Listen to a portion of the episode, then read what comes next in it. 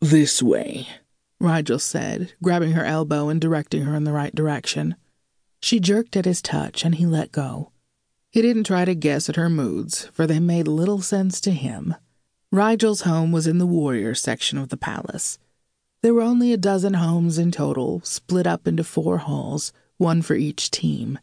Every hall had 3 rooms, so that each man lived next to his team members in separate apartments. They all owned a home in the countryside as well, for those times when they wished to get away from the city. Turning, he led Lyra away from the living quarters. They walked toward the banquet hall in silence. The palace halls were clean and uncluttered. Large arches passed overhead as they walked out of the cave room and into the main palace hall.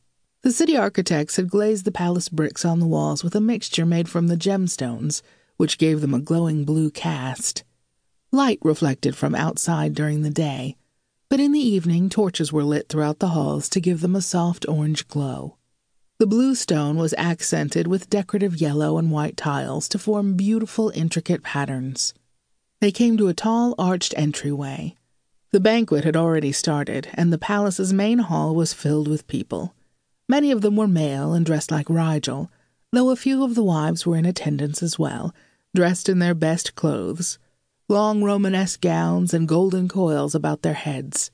Lyra stopped walking, looking around the hall.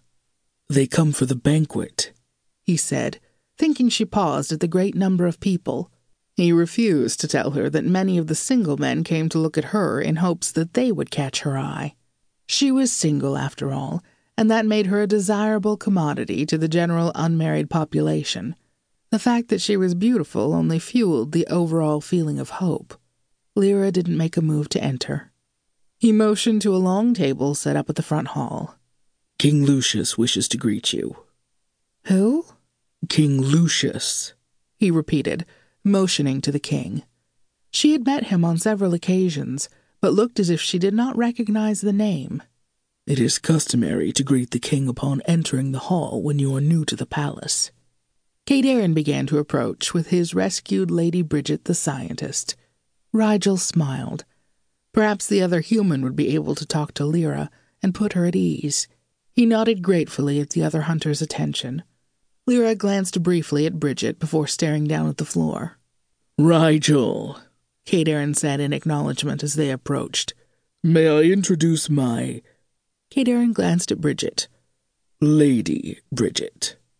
Rigel arched a brow at that. His Lady Bridget. Then, bowing politely, he said to Bridget, "My lady, welcome to Kedaran. I was hoping to meet you. I would have come sooner, but my team went back out to track." Lyra snorted in disgust. Rigel glanced back at her. She didn't meet his eyes. "Anything?" Cade Aaron asked. "No, false alarm," Rigel answered. They had thought another Scylla roamed near the top of the dome, but it had been a lost squid. Turning to Lyra, he hoped to draw her into the conversation. "This is Lady Lyra of the Explorer." "The Explorer?" Bridget asked, studying Lyra. "Is that a ship?" Lyra glanced up but didn't answer. "She's not talking at the moment," Rigel said to explain the awkward pause. He gave Lyra a hopeful look, one she didn't appear to see. "Lyra, Lady Bridget was also on the water that night with you, but on a different boat." "Ah," Lyra said, her jaw hard.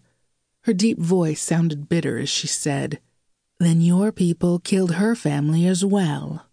Rigel felt as if she had slapped him. Her voice dripped with disdain, mortification mixed with surprise and anger. How dare she accuse him of such a thing, and in front of others? The full blow to his reputation would surely sink in later, once the shock passed. He felt others looking at them, their eyes narrowed, and he imagined the murmuring of voices spreading her words throughout the hall. "I came, and now I'm going," Lyra said, quickly turning to leave the way they had come. Rigel sighed, not knowing what to say. He lifted his hand to the king in an apologetic gesture. The king nodded from across the hall. To Cade Aaron, he said, "Excuse me, I should go with her." Cade Aaron nodded in understanding, and Rigel hurried away from the banquet.